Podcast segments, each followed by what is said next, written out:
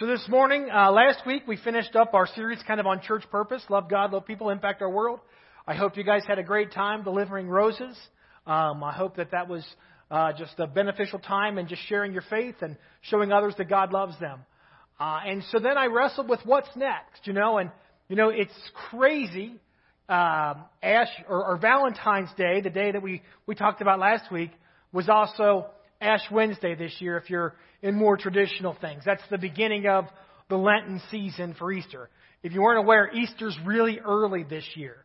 And so we're already, uh, I was watching, you know, just all those things on Valentine's Day. I saw something that was really funny. Um, you know, because when I was a kid, I, I grew up in the Catholic Church and we always gave up something for Lent. And, you know, you always gave up candy or chocolate. And they said, how horrible is it for Lent to fall on Valentine's Day? You know, Ash Wednesday and Valentine's Day because all those people who gave up chocolate, they already failed. Anyway, that's besides the point. Um, but uh, I got to thinking this week. You're kind of getting a little bit look in my brain, and I thought about Easter and in the Lenten season. And, and like I said, I participated in it. I gave up stuff. I didn't know why I did it, but I did it because I was supposed to. But the essence of the season of Lent is supposed to be a season of, of spiritual preparation for Easter. It's a time that, that we reflect on, that we think about. I mean, some people, they fast, they pray, they study. It's, it's to set out the, the tradition of it was supposed to be to prepare ourselves for the Easter season. I thought a season of preparation. Well, I like the sound of that. And so as a pastor, I want us to go through a season of preparation for Easter. And so then I'm like, well, what does that even mean? I mean, I'm not necessarily saying we need to give up stuff or fast from chocolate or anything like that, but, but what does a season of preparation look like in our context? And I thought, well, you know, a lot of people experienced Easter when it happened. Like, there were a lot of people who experienced the death and resurrection of Christ, but only some knew what was going on. Only some uh, received the spiritual blessings of Easter, that is, the death and resurrection of Christ. And who were the ones who received the blessing of Easter? And they were really the ones who knew Jesus, right? They were the ones who knew him, apart from maybe Judas. They were the ones who inherited or received the blessings. They were ready for when Easter came, and they, they were able to receive all that was. And so I just thought maybe we could spend time learning about who Jesus is. So guess where I started? In the Gospels, right? Because those are the stories of Christ. And I, I was reading through the Gospels this week, and, and I got the one Gospel in particular, and I decided this is where I want to be. We're going to be in the Gospel of John, preparing up to Easter this year. Uh, it's an interesting Gospel. It's probably the last of the Gospels that were written Matthew, Mark, Luke, and John. Uh, John was written somewhere around 90 AD. He was living in Ephesus, and some church leaders came to him and they asked him to write this Gospel. They asked him to write it because there was a lot of um, false teaching that was around. In particular, there was one Gnostic teacher that was, was questioning the nature and the divinity of Christ. So John set out to write his gospel in response to this threat of the nature and character of Jesus Christ. The Gnostics were really trying to remove um, the, the humanity side of Christ. They were trying to just say that he was just fully God. But we know from Scripture that Jesus is both fully God and fully man. It's one of those mysteries that, that John begins to embrace as he's writing his gospel. So his gospel really is an apologetic letter defending the faith. It's supposed to be a source of a, a tool for the early church to use when they've got people who are questioning their faith or questioning the character and nature of Jesus Christ. That's why he wrote this gospel. So uh, I, I want to start, well, the purpose of his gospel. He puts it in John chapter 20, verse 31. These, that's the gospel, what's been written, are, are, are written that you may believe that Jesus is the Messiah, the Son of God, and that by believing you may have life in his name. That was the purpose of John writing his gospel. He said, I'm writing all these things, all these things about Jesus. You're hearing he is or he isn't. I'm writing everything I know. Remember, this was thought to be written by the apostle John. He was the disciple who Jesus loved. He had a first-hand account of him. And so they came to him to, to defend it, so that you may believe that Jesus is the Messiah, the Son of God, and that by believing you may have life in his name. So we're going to look at John's gospel. And we're going to look at specifically some ways in which Jesus is described throughout John's gospel. Today I want to start with uh, uh it, it's going to be an interesting story, and you're going to be like, Pastor, why are you here? That's fine. That's what I do. Um, we're going to get to that. John chapter 6, verse 16. There were some interesting stories that I came across. When evening came, his disciples went down to the lake where they got into a boat and set across the lake for Capernaum. By now it was dark and Jesus had not yet joined them. I'll pause. Right before this, Jesus has fed 5,000 and he's departed the disciples. He's kind of wandered off, did his little isolation thing. The disciples said it's getting dark, and so they, they get in their boats and they, they leave uh, to set across the lake for Capernaum. By now it was dark. Jesus had not yet joined them. A strong wind was blowing, and the waters grew rough. When they had rowed about three or four miles, that's a long way from where they started. They saw Jesus approaching the boat, walking on the water, and they were frightened. But he said to them, It is I. Don't be afraid. Then they were willing to take him into the boat, and immediately that boat reached the shore where they were heading. And I bet you, it says, does anybody's translation say anything different than it is I? What I have underlined there. I think all of our Bibles kind of translate this verse, it is I. Well, in the context of where I was, something about this verse stood out to me because when we read it this way, when we read it the way it's kind of written or presented to us, we get this picture. The disciples are out, they're on the boat, they're a little bit scared, there's some waves and wind. Jesus comes walking up, someone looks out, they say, hey, there's Jesus. Jesus says, it's me, and they let him in the boat. But I believe there's a profound truth in this in this account of Jesus Christ that continues throughout the Gospel John. I believe that Jesus wasn't simply saying, hey, it's me, let me in the boat. Remember Jesus. I don't even know how they heard him. It's night, it's rough, the wind is blowing. Uh, I, I can't imagine the scene. Three and a half to four miles, Jesus is walking where they've rowed to on the lake to get to them, and they look out and they're frightened.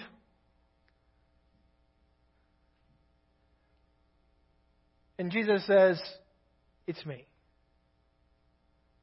I think it's something else. When I looked at the Greek in this translation, uh, these are the words that it's translated to in Greek. Obviously, Jesus was probably speaking Aramaic, but this is the closest translation we have uh, to what, what, what they said. And in the Gospel of John, in the Greek translation, there are several times Jesus uses these particular words. The words behind me, it's ego eimi. Jesus said, when they called out, when they were frightened, when he was walking on the shore. Jesus said something very profound. He said something very powerful. I think it was more powerful than just saying, hey, it's Jesus. Because what these words directly translate to, what they directly translate, anytime you see these words, they translate to, I am. A little bit different. Who's out there on the water? It's I or I am. I believe what I want to propose, and I'm going to, I'm going to make a, a defense for it today as we look at the, the Gospel of John. We're going to look at three other accounts in the Gospel of John. I believe that Jesus was making a declaration about his nature as he was on the water. There was something absolutely miraculous happening. He walked three and a half miles in the middle of a storm on top of the water. My daughter was being real smart. She said, Dad, I can walk on water when it's frozen. I said, that doesn't count, Avery.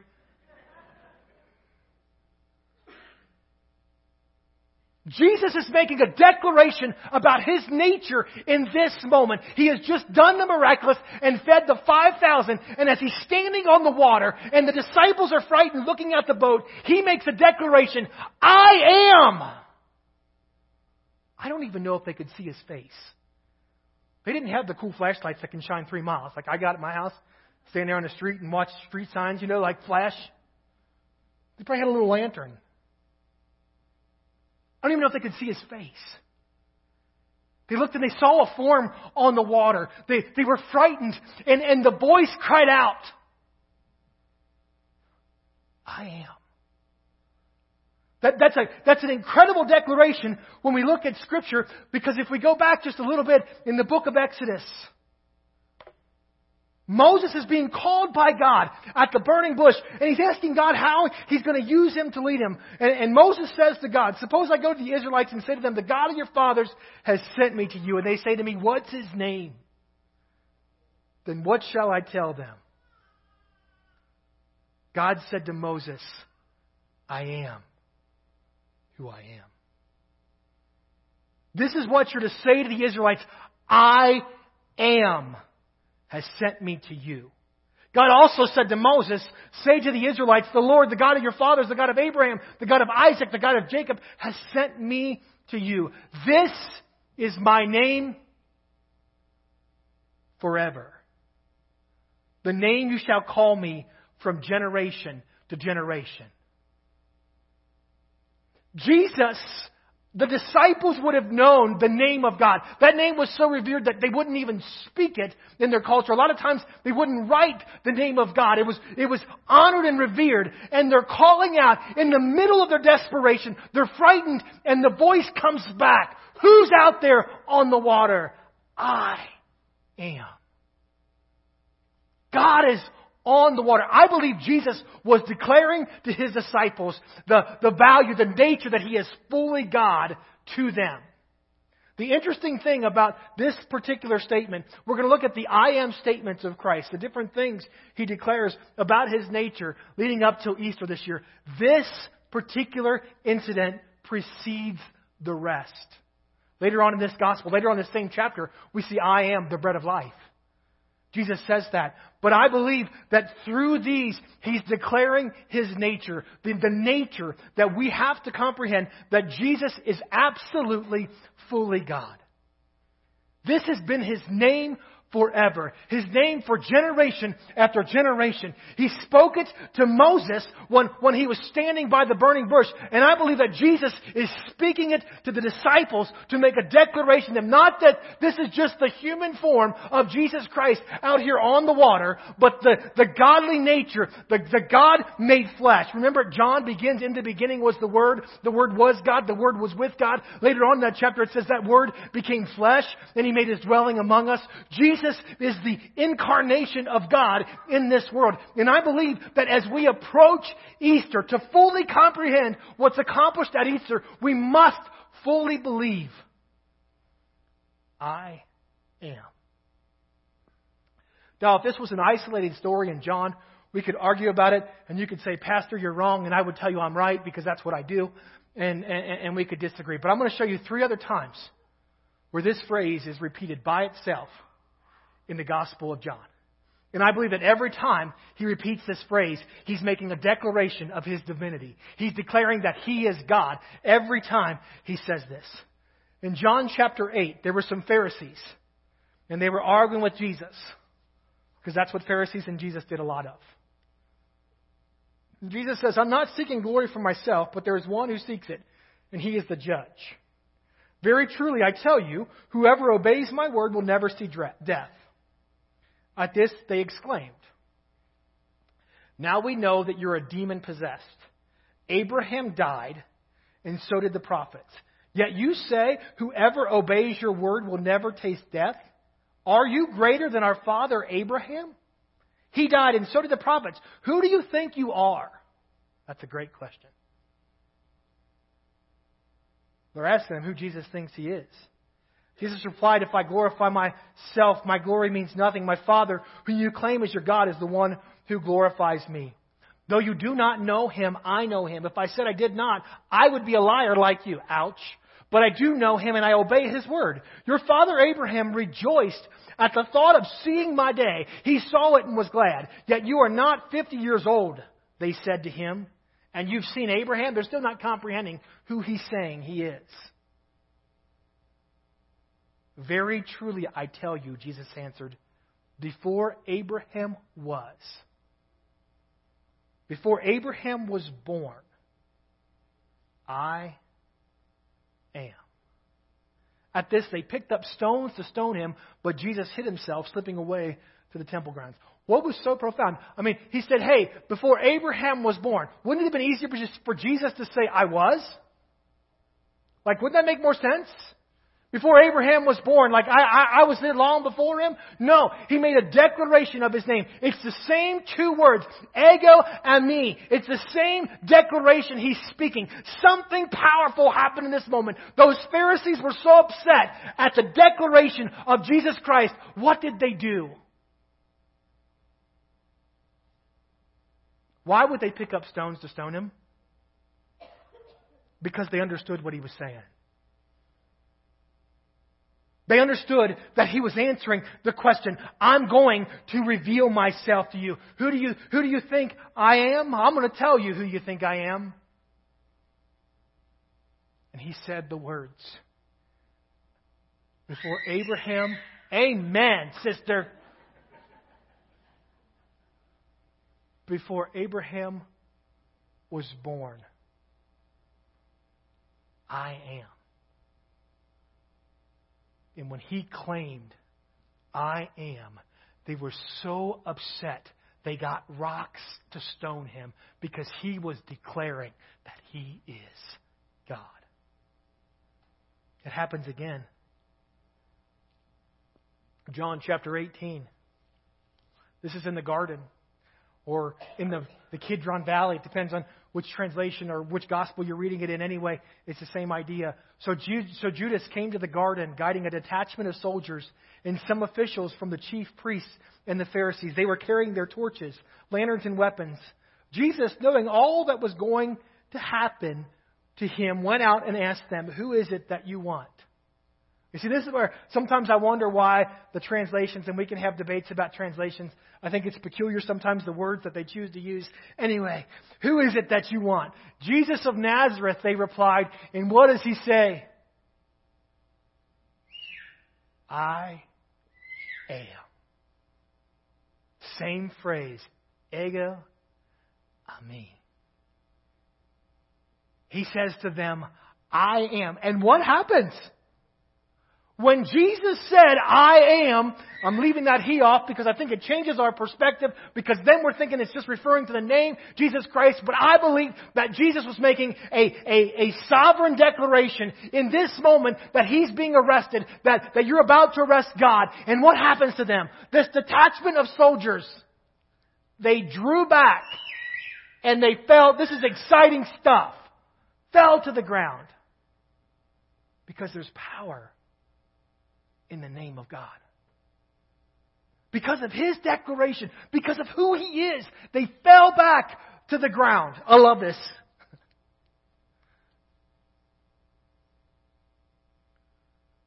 Where are we at? And he asked them again Who do you want? Like, I mean, they just had this, this revelation of God. Well, this will preach. Some people hear the name of God and they never respond to it.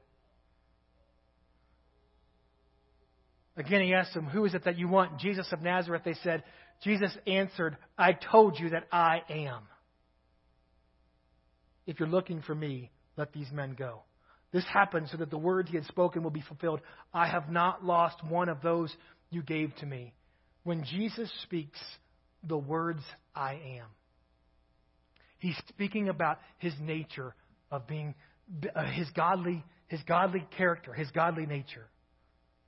One last story. John chapter 13. We're going to go back just a little bit.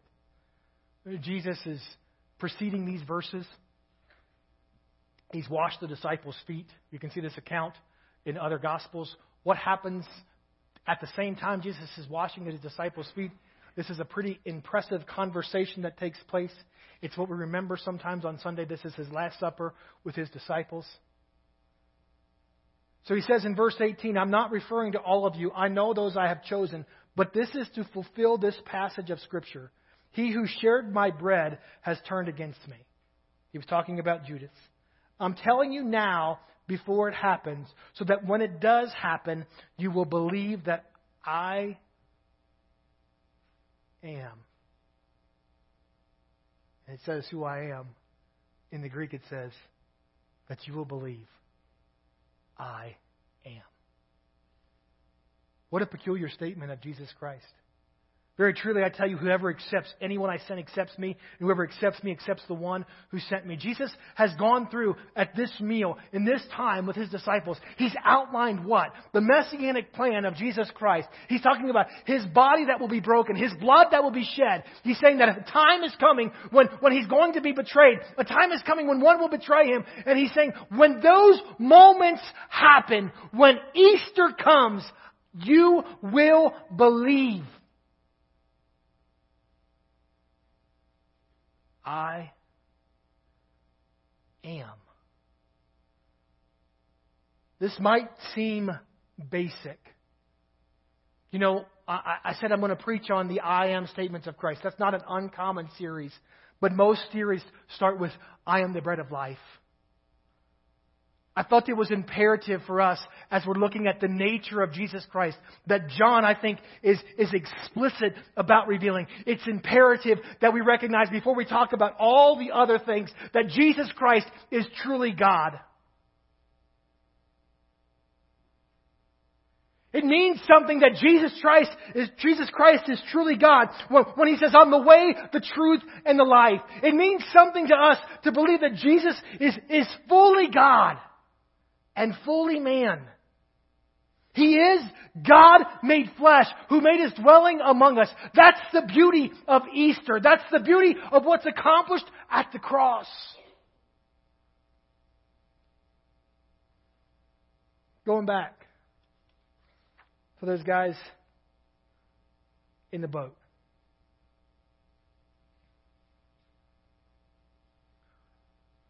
I think it's a powerful picture of us in our lives. That, that time in the boat where, where, where they did something incredible. You see, they were in their place, they were in their world, they were rowing their boat. Life got crazy. Life got complicated. Life got challenging. And in the moment when they were afraid, in the moment when they had fear, in the moment when they didn't know what was going on, Jesus Christ revealed himself as God. And I believe that they didn't just accept the rabbi they'd been following back into their boat, but I believe that when they said, come in the boat, they were accepting Jesus, fully God, into their boat. Sometimes in our life, we come to a place where we have to recognize that, that we're scared, that we're frightened, but we need God in our life. We have to welcome Him into our boat. I love it. Because the way we do that is through Jesus Christ.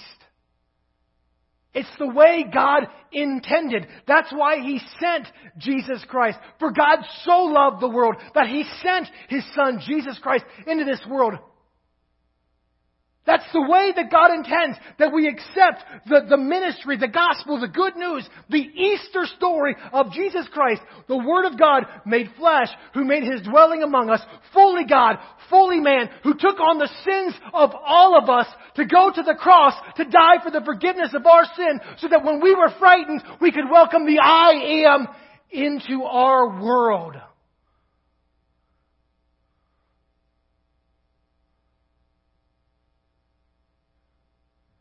Jesus is.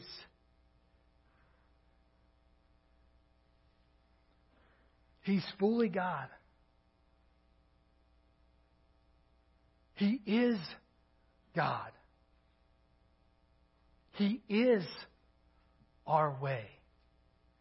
We have to allow, we have to receive, we have to accept the I am. Walt, if you can come forward.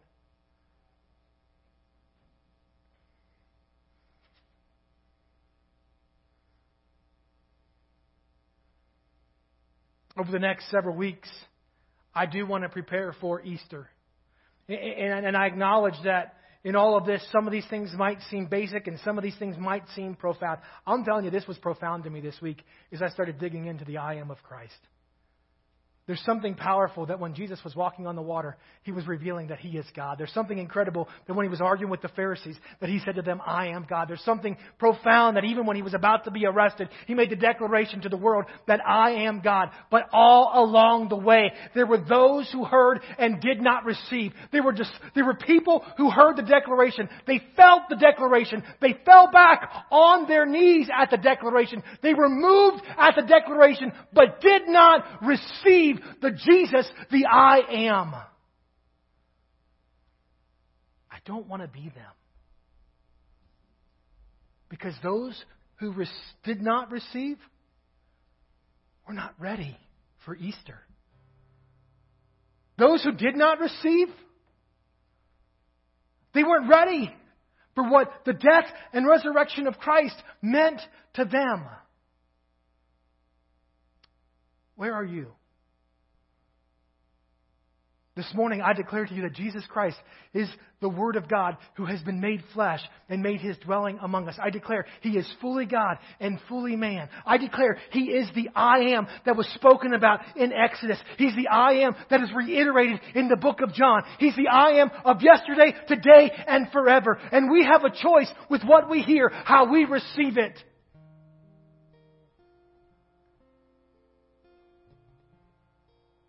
Pastor, they had a boat. It's easy to ask him into their boat.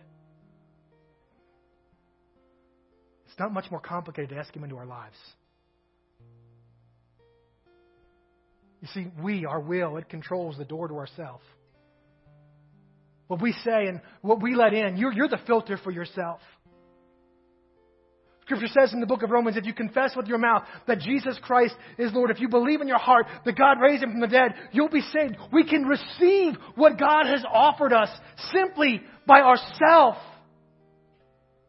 It's believing the truth of the gospel. It's believing the declaration of Jesus Christ, that He is the I am. It's through that moment that we can pray, God, come in. You are fully God. You're the way. A promise. A promise Easter feels different when you believe Jesus is God. I promise the story is much more profound when you start with the reality of, of the divinity of Christ. That divinity doesn't just start with belief, but that divinity continues in our life. It continues with the situations and circumstances we find ourselves in. This morning, I, I, I, don't know where our lives are. I don't know what we're facing. But I think sometimes I need to be reminded that Jesus Christ is God. Sometimes I need to be reminded that, that the Jesus who, who we read about in 1 John, who He's lavished His love incredibly on us, that, that the God that, that He is even when I watch the news and it looks crazy. Even when I read the stories and it sounds like we're going down a crazy spiral that we can't stop. Even when I see brokenness in my life or, or when I'm dealing with trials and, and troubles, the reality that, that He is, the assurance that God is. Yesterday, today, tomorrow, and forever. Father, this morning in this place,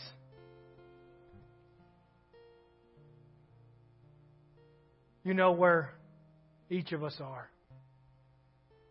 God, you know the, the fears, the threats, the wind and the waves.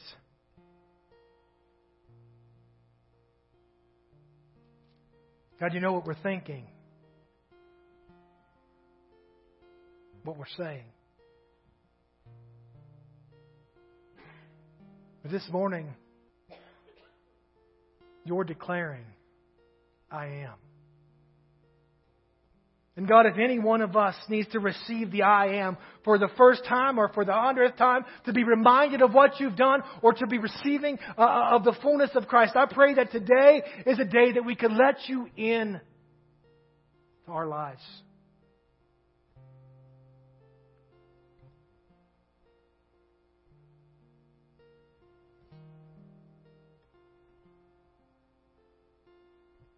Pray that today is a day, Lord, that we could receive the I am, the ever present, always there, God.